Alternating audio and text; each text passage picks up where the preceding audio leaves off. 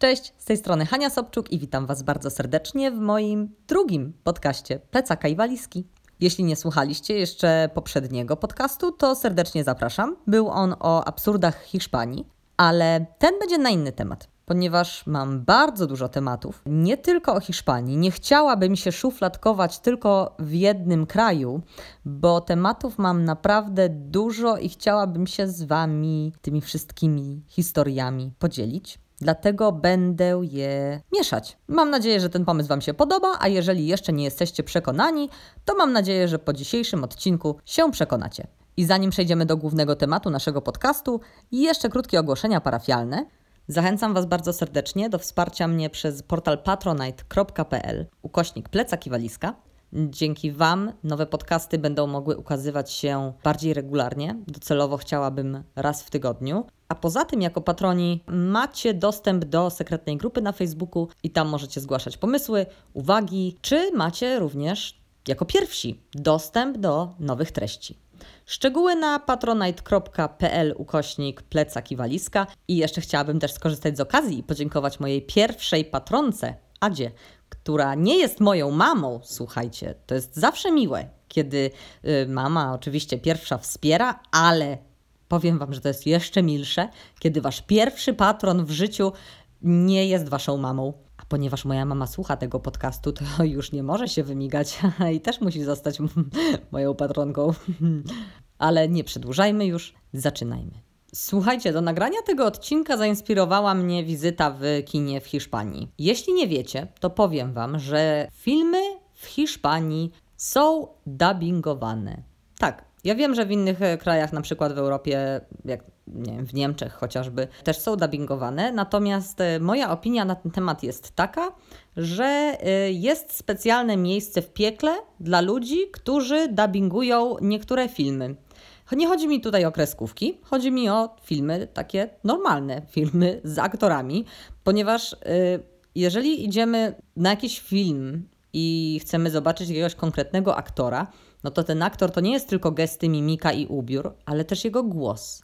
Są aktorzy, których głos nadaje im ten niesamowity no, charakter, chociażby Ragnar ten aktor, który grał Ragnara w Wikingach, on ten głos potrafi na takie wyższe tony czasami wnieść. Wiecie o co chodzi, tak? No czasami są tacy aktorzy, że kurczę, słucha się go i jest takie wow. No i właśnie dlatego uważam, że niektórych filmów nie powinno się dubbingować. Jak chociażby filmu, na który ja chciałam się wybrać, czyli Bohemian Rhapsody. Tak, dokładnie chodzi e, o film, który opowiada historię zespołu Queen. Kiedy byłam w Hiszpanii i ten film wyszedł, no to ja powiedziałam, że ja muszę na niego pójść. E, ja zawsze lubiłam Queen. No i chciałam zobaczyć, jak oni to zrealizowali. No ale nie wyobrażałam sobie obejrzeć filmu, w którym Freddie na scenie śpiewałby swoje największe przeboje, a potem wychodziłby za kulisy i od razu rozmawiał ze członkami zespołu, albo z menedżerem, albo z kimkolwiek innym po hiszpańsku. Bo taki jest dubbing. No dla mnie zupełnie bez sensu. Na szczęście w Granadzie jest dosyć duża społeczność międzynarodowa. Jest bardzo dużo obcokrajowców mieszkających tutaj na stałe i dowiedziałam się, że jest jedno kino, w którym są chyba dwa czy trzy razy w tygodniu o konkretnej godzinie wyświetlane filmy w oryginale. No to idealnie, tak? Więc wyciągam mojego znajomego, tego Turka z poprzedniego odcinka, co to na domówce w Hiszpanii, powiedział, że y, no trzeba się zawijać. Kupujemy w kasie bilety. No tak spojrzałam na niego i mówię: Słuchaj, jeżeli chcesz coś sobie kupić do jedzenia, to spoko, ale chipsów nie toleruję. Masz nikt koło mnie nie chrupać, ewentualnie popcorn, jeszcze zdzierżę, ale żadnych chipsów. A on tak na mnie patrzy i mówi: Spoko, później. Ale, ale jak to później? No, kupujesz czy nie kupujesz? Nie, nie, ja później kupię. Okej. Okay. Nie zrozumiałam za bardzo o co mu chodziło, ale mówię, dobra, no cokolwiek to znaczy. No i tak sobie siedzimy, słuchajcie, oglądamy ten film i nagle coś patrzę, że ten mój znajomy zaczyna się strasznie wiercić. I mówię, co się stało? A on do mnie mówi, czy oni tu nie robią przerwy? I ja w tym momencie zaczęłam się śmiać i mówię, ale dlaczego przerwy? Przecież my jesteśmy w kinie, a nie w teatrze. A on mówi, a my w Turcji robimy przerwy. I słuchajcie, i to mi uświadomiło właśnie wtedy, że każde kino w każdym kraju, nawet jeżeli to jest multiplex, to zawsze będzie w pewien sposób inne. I to są takie małe, małe szczególiki, które sprawiają, że ty nie ogarniasz rzeczywistości innego kraju, do którego się przeprowadziłeś. Okej, okay, no z czasem jest to dla ciebie zupełnie normalne, tak? Ale ten pierwszy raz, słuchajcie, ten pierwszy raz to zawsze będzie pierwszy raz. I to jest ten pierwszy szok, że w tym miejscu to działa jednak troszeczkę inaczej niż u nas. No i ta sytuacja, to wyjście do kina w Hiszpanii z Turkiem, uświadomiła mi, że tak naprawdę wyjście do lokalnego kina to w ogóle dodaje pikanterii takiej naszej podróży. Naprawdę polecam. Innym razem byłam w Wietnamie i to aż dwa razy. I też co prawda w multiplexie. I to nie był lokalny film, to był normalny międzynarodowy film, ale wiecie co mnie zaskoczyło? To, że oni wycinają sceny i nie nie wycinają scen, które trzeba ocenzurować. Nie wycinają scen, które są zbyt brutalne. Nie wycinają scen z brzydkim słownictwem.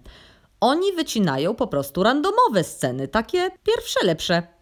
Jeden film, na który wybrałam się w Wietnamie, to był Logan. To był ten od X-Menów, jeżeli ktoś nie kojarzy. A drugi to była Dunkierka, czyli film wojenny. Jeżeli chodzi o Logana, to wycięli chyba dwie albo trzy sceny. Jedną na początku i to była jakaś e, scena walki faktycznie, ale oni ją tak ucięli w połowie.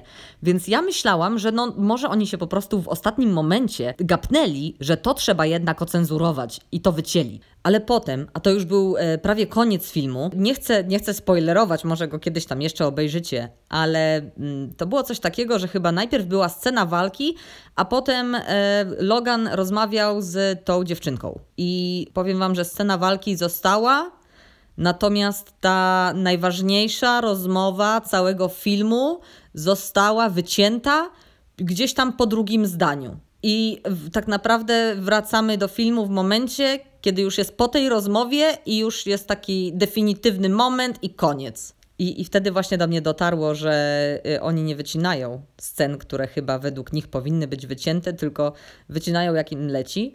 I tak samo było w Dunkierce. Gdzieś tam pod koniec została jakaś scena wycięta.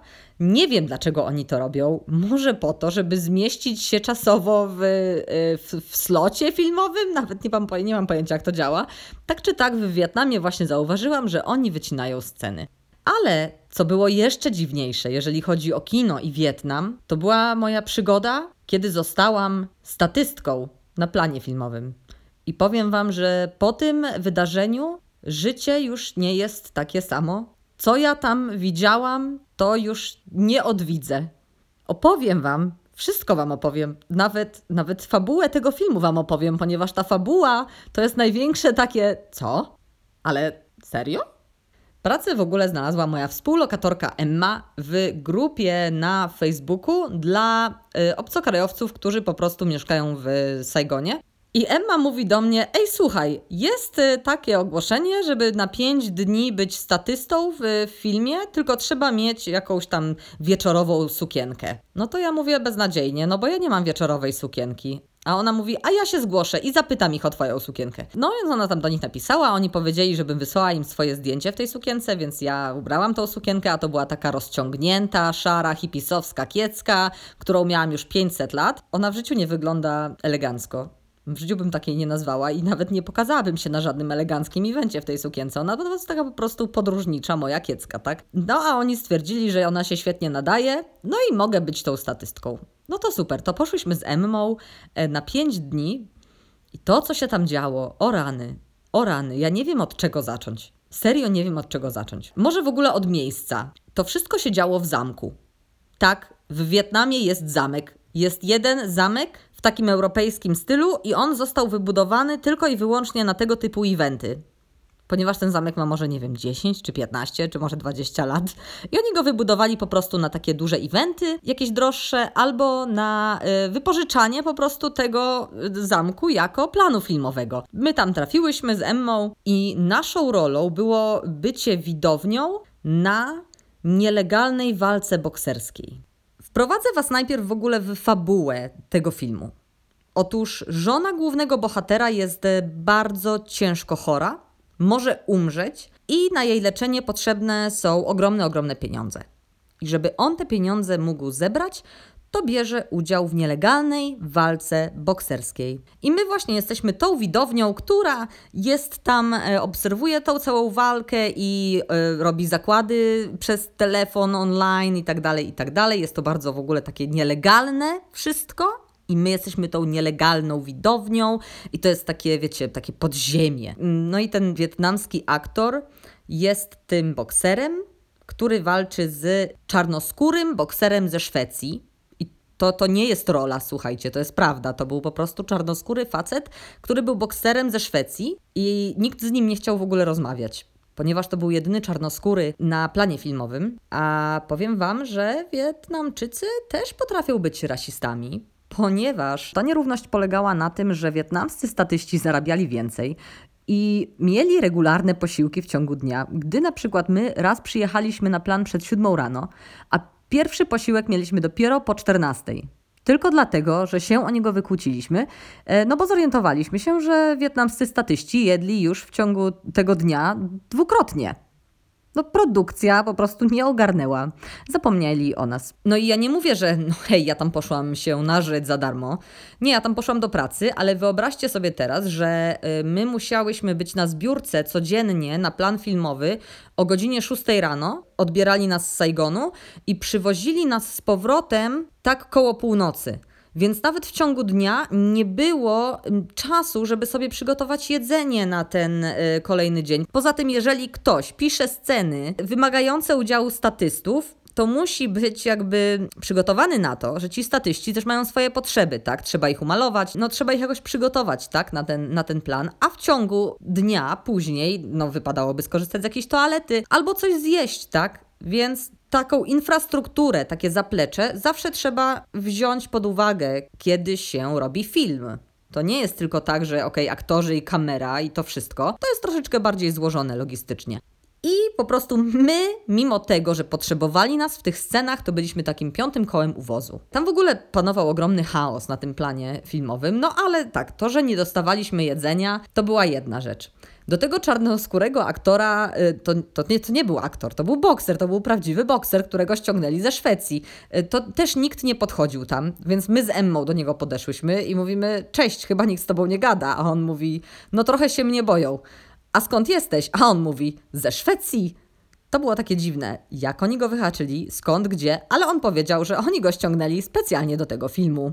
Natomiast wspomniałam też Wam, że planował ten wielki chaos. Chaos polegał w ogóle na tym, że oni sami nie wiedzieli za bardzo, co robią. Po pierwsze, był jeden ze statystów, który miał być tym. Mm, może nie sędzią na ringu, ale tym takim zapowiadającym, tak czy tak, on miał być właśnie tym hostem na ringu, który mu ten mikrofon zjeżdża z sufitu i on tam wszystko zapowiada, bla bla bla, tak. No i się okazało, że on ma tyle tekstu do czytania, że on nie jest statystą już, tylko jest aktorem. Więc tak jakby nasz menadżer, bo to była taka agencja organizująca statystów, to my przez tą agencję trafiliśmy na ten plan filmowy. To więc ten nasz menadżer powiedział, że no, no halo, ale ten gościu to w ogóle powinien zarabiać tutaj trzy razy więcej niż pozostali statyści, no bo on ma normalnie pracę, tak? Tak samo jak dziewczyna, która miała grać na pianinie. I to był konkretny wymóg. Potrzebowali statystkę, która będzie grała całą noc na pianinie jedną piosenkę. I ona przez tydzień, kiedy za każdym razem powtarzali te ujęcia, to ona za każdym razem grała, słuchajcie, Eye of the Tiger. No po prostu lepszej piosenki chyba nie można wybrać do sceny z nielegalną walką na ringu. Wiecie, ten charakterystyczny wstęp, te takie tum, tum, tum, tum, tum, tum, tum, tum, tum, tum. No to ona to grała przez tydzień w kółko i ja powiem wam, że ja nie mogłem już tego słuchać. Ja już nigdy więcej nie, wy, nie włączę tej piosenki. Ale ta dziewczyna, ona powiedziała, że ona ma traumę.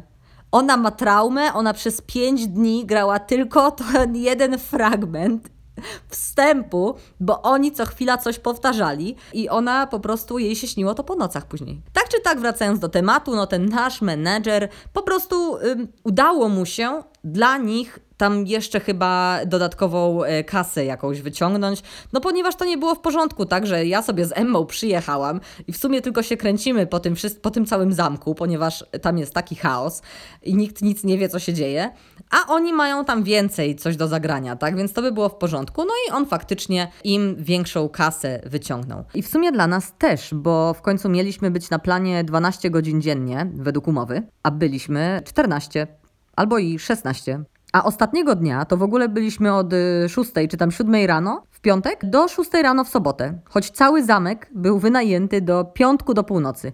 I oni stwierdzili, że nam nie zapłacą e, za nadgodziny, bo, bo, na, bo nie. Dziękuję. Nasz menadżer był oczywiście wściekły i wykłócił się i w końcu zapłacili nam te pieniądze. Ale powiem wam, że w sumie to i tak nie była jakaś wielka kasa, to było chyba 800 zł. Ale co to była za przygoda? A tak na marginesie, wiecie kto jest najlepiej opłacanym statystą na wietnamskim planie filmowym? Białe dziecko. Serio. Za tydzień e, to może być nawet 700 dolarów amerykańskich wzwyż. Dlaczego? A bo trudno znaleźć w Wietnamie białe dziecko, którego rodzice przez tydzień będą chcieli z nim siedzieć na tym planie filmowym, a poza tym to dziecko musi być tam szczęśliwe a nie opuchnięty od płaczu. Zresztą jego rodzice też, tak? Więc y, dlatego te stawki są takie wysokie. No i dlatego też zwykle takich scen się nie pisze, bo po prostu mało kto ma budżet na to. To mi powiedział właśnie ten nasz menadżer. Taka ciekawostka. Ale wróćmy do tematu. Jaka w tym wszystkim była rola moja i Emmy? Otóż my, tak jak już mówiłam wcześniej, my byliśmy tłumem. Naszą rolą było tam kibicowanie, trzeba było mieć telefon w ręku, obstawiać zakłady, to znaczy udawałyśmy, że obstawiamy te zakłady. Emma oczywiście korzystała z faktu, że w tym chaosie nikt nic nie słyszy, więc kiedy trzeba było ich tam dopingować, to ona krzyczała, że kopnij go w jaja. A poza tym mogłam tak naprawdę od środka obejrzeć, jak się robi fragment takiego filmu. I powiem Wam, że to było bardzo dziwne uczucie, że później każdy film, który oglądałam przez pierwsze kilka miesięcy po tym właśnie wydarzeniu, to ja czułam się, jakbym była tą kamerą.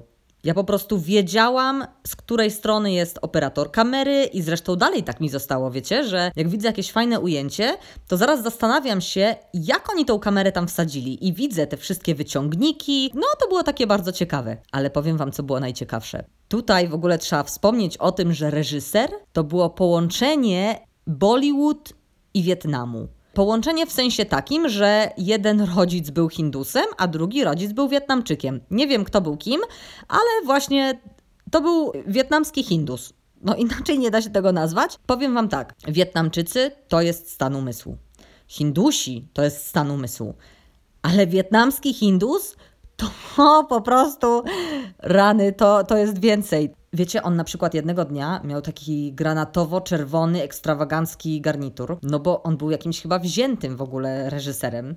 Y, miał ten granatowo-czerwony garnitur, a do tego buty. Buty to, to chyba były z jakiejś skóry węża czy krokodyla, ale on miał właśnie taką stylówę. No i te włosy to takie, że niby na żel, ale jednak takie trochę y, rozwiane, takie chaotyczne, nieokrzesane. Poza tym zadzierał strasznie nosa, co jest y, często bardzo popularne w tym świadku show biznesu ponieważ kiedy wszyscy traktują cię jak Boga, trudno nie czuć się jak Bóg, prawda?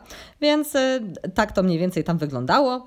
No i Nasza rola była taka, że my miałyśmy tam stać dookoła tego ringu i kiedy trzeba, płakać. Płakać dlatego, że główny bohater po prostu, y, no nie idzie mu ta walka, nie idzie mu. I tam była taka scena, to to już w ogóle totalnie mnie rozwaliło. Nie wiem, czy wy w ogóle kiedykolwiek oglądaliście jakie, jakieś nawet fragmenty z bollywoodzkich filmów akcji. Nie chodzi mi o takie typowe Bollywood, że jest love story i oni sobie tańczą i śpiewają piosenki co chwila i tak dalej. Chodzi mi o takie, takie Bollywood, to już chyba nawet nie nazywa się wtedy Bollywood, ale no chodzi mi o właśnie tą y, hinduską produkcję, kiedy jest dosłownie każde prawo fizyki łamane. Wiecie, naprawdę, jeżeli nie widzieliście kiedyś tych filmów, to wygooglajcie sobie. Na YouTube wpiszcie Hindu Action Movies. I zobaczcie po prostu niektóre fragmenty. Taki mój ulubiony to jest, kiedy bohater stoi, prawda, nie wiem, z jakąś rurą czy z jakąś pałą w ręku. To źle zabrzmiało. Ale nieważne, wiecie o co chodzi. I, I czeka, a na niego pędzi jeep, czy tam jakiś samochód, no nie, z gangsterami. I on trzyma w ręku jakąś tam rurę, czy coś tam i on, kiedy ten jeep do niego podjeżdża, to on robi unik i uderza w oponę tego jeepa i nagle ten jeep wyskakuje w powietrze, fikołków robi 15 i w ogóle obraca się i, i potem ląduje gdzieś tam w oceanie, czy coś takiego. I jak on to zrobił? Nie wiesz, ale filmy hinduskie trzymają bardzo w napięciu. To jest takie podziemie internetu, wiecie, te hinduskie filmy akcji. Zapraszam Was tam, zapraszam Was do tego podziemia internetu. To jest naprawdę y, bardzo głębokie. Nie wiem, nie wiem, jak to określić. No, musicie to sami po prostu zobaczyć. No i właśnie na takiej zasadzie był robiony ten nasz film. Tam była taka scena, kiedy ten wietnamski bohater, ten główny bohater, jest chyba, wypada z ringu i za nim wyskakuje ten bokser ze Szwecji. I słuchajcie, oni tego boksera ze Szwecji podpieli w takie specjalne szelki, taką uprząż mu założyli i nad nim był wyciągnik i słuchajcie, i, i wiecie co? I ja się zawsze zastanawiałam, dlaczego w tych hinduskich filmach akcji to oni nie skaczą, tylko oni tak jakby lecą. No i właśnie oni tak robią. Słuchajcie, na tym wyciągniku to on ma niby wyskoczyć, ale ten wyciągnik sprawia, że on tak leci w tym powietrzu i leci, leci nad tym ringiem w ogóle i nad tym głównym bohaterem, przeleciał. E, no i jest super, ale trauma w mojej głowie została, ponieważ żaden film akcji już nie będzie dla mnie taki sam ale tym bardziej, że no nie, wiecie, w filmach akcji dobrze zrobionych, to to wygląda wszystko płynnie i, i, nie widać jakichś takich technik, jak podnieść tego aktora, albo nie wiem, co zrobić tam z nim, tak? Natomiast tutaj tak nie jest. Tutaj wszystko widać. I, I dlatego to sprawia, że potem masz taką trochę traumę, jak oglądasz te filmy. No i tak czy tak, słuchajcie, ten nasz film, ten nasz bohater, on zaczyna przegrywać tą walkę. I w momencie, kiedy on zaczyna przegrywać, tam pada na kolana, przed nim ustawione są w ogóle takie tory w podkówce i ta kamera tylko jeździ przed nim z jednej strony na drugą, z jednej na drugą. On klęczy przed tą kamerą, ręce na boki rozłożone i on e, jest w takiej już prawie konającej pozie, słuchajcie. E, no i teraz reżyser mówi, i teraz wszyscy musicie płakać do nas, do statystów mówi, musicie płakać, musicie wejść w te emocje, opłakiwać tego głównego bohatera, tak? I jak wejdziecie w ten nastrój, to te łzy popłyną. I ja wtedy spojrzałam na Wietnamki, które w pół sekundy tak zaczęły szlochać, tak zaczęły szlochać dramatycznie, że ja mówię do Emmy, Emma, sorry, ale jakbym bardzo chciała, to ja nie potrafię wejść w te emocje z nimi. No po prostu to jest, to co tu się w ogóle wyprawia. I te Wietnamki płakały. Ja się bardziej śmiałam, ale czasami jak się śmieję, to znajomi mnie pytają, ty się śmiejesz czy płaczesz? No to po prostu udawałam w ten sposób, że płaczę. No ale co najbardziej mnie zszokowało, to to jak się ten film kończy ponieważ tam jeszcze, słuchajcie, było też tak, że y, był ten ring i e, nad ringiem były takie, to była taka, nie wiem, to była scena, czy takie podium, no ale tam się po schodach wchodziło i tam były ustawione cztery trony. Takie cztery zdobione wielkie krzesła i na tych zdobionych krzesłach siedziało czterech sędziów. I to byli jacyś tam podziemni, międzynarodowi sędziowie, którzy brali wielką kasę za to. No i oni obstawiali, znaczy nie, oni decydowali, czy ten bohater ma zginąć, czy nie zginąć. I teraz słuchajcie, bo tego nie powiedziałam, ale właśnie ten bohater po prostu nie wiedział na początku, że to jest, a może wiedział, ja już nie pamiętam tego, wiecie, ale to była walka na śmierć i życie. I on, biorąc udział w tej walce, w tej nielegalnej walce, no to albo zgarnia całe, całe pieniądze, tak, całą tą nagrodę, albo umiera. I teraz wyobraźcie sobie, że on, już wyrzucony z tego całego ringu, klęczy przed tą kamerą, ta kamera dookoła niego jeździ, a on w tym momencie błaga tych sędziów, żeby darowali mu życie. Że on ma chorą żonę i on tylko chce ją zobaczyć i żeby darowali mu życie. A oni na to mówią, że to jest walka, w której chodzi o grube miliony, nie wiem, czy wy się orientujecie, ale w boksie to są w ogóle ogromne pieniądze. W nielegalnym boksie to mogą być jeszcze większe. Więc faktycznie chodzi tam o grube miliony. My przecież z Emmą przed chwilą obstawiałyśmy zakłady na telefonach, tak samo jak pozostali nasi tutaj statyści, znajomi. I wyobraźcie sobie, że ci sędziowie mówią mu, że nie, nie darujemy ci życia.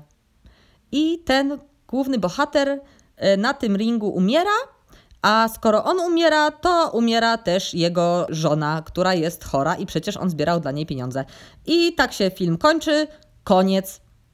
Tak, tak, wiem, jesteście w takim samym szoku jak ja, ale co mam wam powiedzieć? To jest, słuchajcie, Azja. Azja to jest stan umysłu, a jak się tam mieszka, to jest jeszcze większy stan umysłu. To jest takie, że to się serio dzieje? I tak wygląda właśnie wietnamska rzeczywistość. Słuchajcie, Wietnamczycy są bardzo dobrzy w takie cheesy filmy, wiecie? Tam jest właśnie chodzi o taką miłość dozgonną, taką wielką, wielkie złamane serca, no po prostu wszystko tam jest takie och i i o rany. No Wietnamczycy tacy są też. Azjaci ogólnie chyba tacy są, że oni właśnie potrzymaliby się za rączkę, popatrzyli w oczka. No i mają ten temat miłości, faktycznie zawsze gdzieś tam się przewija, zawsze musi być gdzieś jakieś złamane serce. Obejrzyjcie sobie teledyski, wiecie, każdy teledysk do jakiejkolwiek piosenki wietnamskiej to jest tak ogromne love story, a do tego to jest wszystko takie serowe, takie cheesy, ja to tak nazywam, no bo tego się inaczej nie da nazwać, a w polskim języku nie wiem, czy mamy jakieś, jakiś odpowiednik. I to jest piękne, kiedy zwykle facet się stara, ale zrobi coś nie tak i dziewczyna myśli, że to już jest koniec, że on już nie, nie zależy w ogóle mu na niej. I ona załamana jest i to zawsze pokazują tak na wyrost, wiecie, jak ona gdzieś tam chodzi i w, w, nie wiem, śni jej się on albo ona mu się śni i to takie jest piękne. Naprawdę, wietnamskie teledyski i filmy to jest wyższa szkoła jazdy. Ale powiem Wam, że taką wyższą szkołę jazdy to też przeżyłam na Sri Lance, bo tak naprawdę to na Sri Lance zaczęła się cała moja przygoda z chodzeniem do kina w różnych krajach. Tam wybrałam się na typowo lokalny film, który się nazywał adres na, czyli nie ma adresu, żadnego adresu. I słuchajcie, ten lankijski film miał swoje takie jakby zdanie przewodnie. Wiecie, coś takiego, że na przykład Titanic to miałby miłość silniejsza od góry lodowej, czy coś w tym stylu, nie? To ten film też miał takie zdanie i to zdanie brzmiało, po polsku powiem, ponieważ po polsku to brzmi lepiej. Nie słuchaj, nie patrz, nie szukaj, nie widź żadnego nieba, żadnej ziemi, żadnego adresu. No, czy to nie jest przepiękne? Ten film odcisnął na mnie pewne piętno, ponieważ ja myślałam, że ja idę na jakieś romansidło czy coś takiego, ale ja poszłam na gangsterski dramat. I oczywiście wątek miłosny też tam był. I była nawet piosenka, jak w prawdziwym Bollywood przestało. A, ale przyznam wam się bez bicia, ja nie obejrzałam tego filmu do końca w kinie, ale dowiedziałam się, jak ten film się kończy i muszę się z wami tym podzielić, ponieważ nie mogę zostać ze swoją traumą sama. Otóż w filmie jest kilku głównych bohaterów. W ogóle na co zwróciłam uwagę, to to, że jeden główny bohater na plakacie, kiedy wchodziłam do kina, wyglądał jak Adolf Hitler. Tylko taka właśnie lankijska wersja Adolfa Hitlera, w sensie, że no, miał włosy tak y, zaczesane na bok i ten wąsik charakterystyczny, prawda? I ja mówię, kurde, no zrobili go na Hitlera, ale jaja. Film zaczyna się od tego, że gangster, który wygląda jak Hitler, wychodzi z więzienia. I słuchajcie, wiecie jak on się nazywa? On się nazywa Hitler. Tak go nazwali, dokładnie. Więc Hitler wychodzi z więzienia i wraca na stare śmieci. Wraca do slumsów. I w tych slumsach on był szefem gangu żebraków. Nie wiem, czy oglądaliście kiedyś taki film e, Slumdog Milioner z ulicy. Tam była taka scena, że dzieci są porywane, żeby pracować właśnie w takiej mafii, która wykorzystuje ludzi, żeby żebrała dla nich pieniądze. Niestety to jest prawda, takie rzeczy się na świecie dzieją, dlatego ja mam też taką niepisaną zasadę, że nigdy nie daję pieniędzy, a e, jeżeli ktoś mnie poprosi, to po prostu kupuję jedzenie. No ale wracając do filmu. Hitler jest szefem takiej mafii właśnie, która wykorzystuje ludzi. Oni po prostu tam robią jakieś występy uliczne i w ten sposób zbierają pieniądze i oddają je tej mafii. No i Hitler jest właśnie takim mafiozą. I na początku muszę Wam jeszcze powiedzieć, że Hitler związany jest z kilkoma osobami i tutaj je teraz przedstawię. W jego gangu, z tego co pamiętam, to było w jego gangu, jest e, inny gangster, nazywa się Kora, Kara, jakoś tak. Jest jego żona, Sandia, i Sandia kiedyś miała małe dziecko, ale to dziecko gdzieś tam zniknęło. Jest też Pinsara, to był taki doktor, biznesmen, który tak naprawdę gdzieś tam na boku robił interesy z gangami, między innymi właśnie z Hitlerem. No i w gangu jedną z osób, która zbiera pieniądze właśnie dla Hitlera i jego mafii, jest głuchoniemy, który nazywa się Chaplin. I tak samo jak Charlie Chaplin wygląda, tylko w wersji lankijskiej, czyli ma melonik, ma ten frak, ma buty, e, do tego ma też wąsik, tylko jest po prostu głuchoniemy. I jeszcze jedna rzecz. Chaplin ma córkę. Córka nazywa się Subha i jest wspaniała, ma serce na dłoni, jest bardzo inteligentna, studiuje prawo, bardzo kocha swojego ojca, który jest głuchoniemy i pracuje dla gangu. Nie rozumiem w ogóle tego, ale okej. Okay. No i to jest też taki stereotyp trochę, że ona się, wiecie, wywodzi niby z tych niższych kręgów, chociaż to nie jest do końca tak pokazane, no ale to gdzieś tam zawsze się przewija, że się wywodzi z tych niższych kręgów, ale ciągle ma się szansę zrobić karierę wielką. No więc Subha studiuje prawo i podkochuje się w niej taki chłopak, który ma na imię Kapila. I Kapila jest synem Pinsary, czyli tego biznesmena, doktora, który robi biznesy z gangiem na boku. I cały film po prostu polega mniej więcej na tym, że e, Kapila próbuje poderwać Subchę, i udaje mu się to na tej zasadzie, że ona bardzo chce pomagać ubogim i organizuje właśnie jakieś tam, nie wiem, kwesty, czy jakieś tam zbiory pieniędzy, czy nie wiem co tam.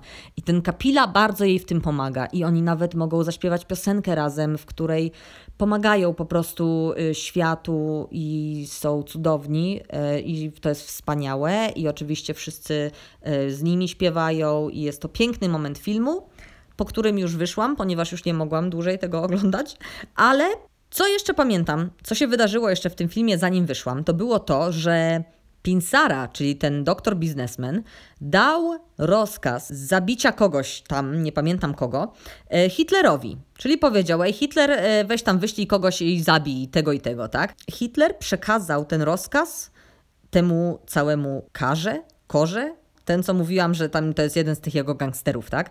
Więc on mu przekazuje, słuchajcie, ten rozkaz i ten gościu zabija niewłaściwą osobę. Zabija dziewczynę jakąś, która nazywa się Natalia i ta Natalia ginie. I ten gangster, ten cały kara, zostaje schwytany przez policję i mówi im, że dostał rozkaz zabicia tego i tego człowieka od tego Hitlera. Więc policja szuka Hitlera. I teraz jest taka scena, kiedy Chaplin gra w ulicznym przedstawieniu, żeby zebrać pieniądze. I uwaga, gra Hitlera. Naśladuje po prostu jego ruchy. I policja aresztuje Chaplina, ponieważ jest przekonana, że aresztuje Hitlera. A potem zorientowali się oczywiście, że aresztowali niewłaściwą osobę, ponieważ aresztowali jakiegoś głuchoniemego człowieka, który po prostu nie jest Hitlerem, więc wypuszczają go na wolność. I później jest taka scena, słuchajcie, i tutaj poczułam się bardzo tak e, nieswojo w kinie, ponieważ była scena, kiedy jakiś chłopiec po głosie rozpoznał Hitlera. I on się tak wystraszył, że się ze stresu zmoczył my w naszej kulturze, słuchajcie, wiemy, że to, są, to jest reakcja na stres, tak? Jakaś. Natomiast jest to ujęcie, kiedy pokazane są nogi tego chłopca i leci po nich ten strumień moczu, i w tym momencie całe kino wybucha takim śmiechem siedmiolatka, który się z ciebie śmieje, bo się właśnie wywaliłeś. Wiecie o co mi chodzi? To jest taki okrutny, dziecięcy śmiech, który może bardzo podkopać waszą pewność siebie. I tak właśnie zaśmiała się cała sala kinowa. I ja wtedy pomyślałam, że o, o, tutaj mamy chyba jakieś różnice kulturowe. No i to był taki jedyny moment, kiedy faktycznie się poczułam w taki sposób bardzo niekomfortowy, że halo, to nie było przesłanie tej sceny, że wiecie o co chodzi, tak? No dobra, ale wracajmy do tego filmu, bo tak trochę zamuliłam, a ten film, słuchajcie, to jest, to, to jest niesamowite. To jest niesamowite, co tam się dalej dzieje. No bo tak, oni myślą, że Chaplin jest Hitlerem, tak? Mimo tego, że ten gościu w ogóle nic nie mówi, nic nie słyszy, no to aresztują go, potem się orientują, że to kurczę nie był jednak ten Hitler, wypuszczają go i słuchajcie, jest scena, kiedy policja znajduje tego Hitlera w domu Pinsary, czyli doktora biznesmena. I Hitler jest totalnie pijany i próbuje zabić tego doktora biznesmena, ale wtedy Kapila, czyli jego syn, ten co się kochał w tej e, córce głuchoniemego, to on atakuje tego Hitlera, uderza go i policja aresztuje tego Hitlera, Hitler idzie do więzienia. No i teraz Uwaga, co się dzieje. Hitler już e, zakuty w kajdankach, zanim go jeszcze zabiorą do tego więzienia, on wyznaje prawdę. Pamiętacie, jak mówiłam na początku, że ta żona jego, Sandia, miała dziecko? To Hitler mówi, że to nie było jego dziecko. On zabrał to dziecko i oddał je Chaplinowi na przechowanie. Czyli ta córka, ta córka, co studiowała prawo, ta, co, co miała rękę na sercu, czy tam serce na dłoni, i ona była tam z tym kapilą zakochana i śpiewała piosenkę z nim i to było cudowne, to ona nie jest właśnie y, córką Chaplina i nie jest też córką Hitlera, tylko uwaga, jest córką Pinsary, tego doktora biznesmena, którego synem jest Kapila, z którym ona się spotyka. Tak. I w sumie to film się kończy właśnie w ten sposób, że oni są rodzeństwem, Hitler zostaje aresztowany, a Chaplin zajmuje miejsce Hitlera w mafii żebraczej. Koniec. Kurtyna. Gdybyście myśleli kiedyś, że nie umiecie w zakończenia, to pamiętajcie, że są jeszcze azjatyckie filmy. I nie wszystkie też potrafią w zakończenia. Więc jeżeli, moi drodzy, liczyliście na jakiś happy ending tutaj, no to muszę was rozczarować, muszę was zaskoczyć troszeczkę, ale no takie są właśnie azjatyckie filmy, że nie wiecie, nie wiecie, w którym momencie was zaskoczą. Tak więc jeżeli będziecie mieli kiedyś możliwość pójścia do lokalnego kina na lokalny film, to polecam. Jest to doświadczenie, które warto mieć w swoim życiorysie. I to by było dzisiaj na tyle. Bardzo mi miło, że zostaliście ze mną do samego końca. Mam nadzieję, że Wam się podobało. Jeśli tak, to nie zapomnijcie zasubskrybować mojego kanału i poślijcie ten podcast dalej w świat, żeby jak najwięcej osób się o nim dowiedziało. A ja jeszcze raz zachęcam Was, żebyście wsparli mnie na portalu patronite.pl ukośnik plecak i walizka, żeby te podcasty jak najszybciej ujrzały światło dzienne i żebym mogła dla Was te historie z podróży i ze świata regularnie nagrywać. Słyszymy się następnym razem. Ciao!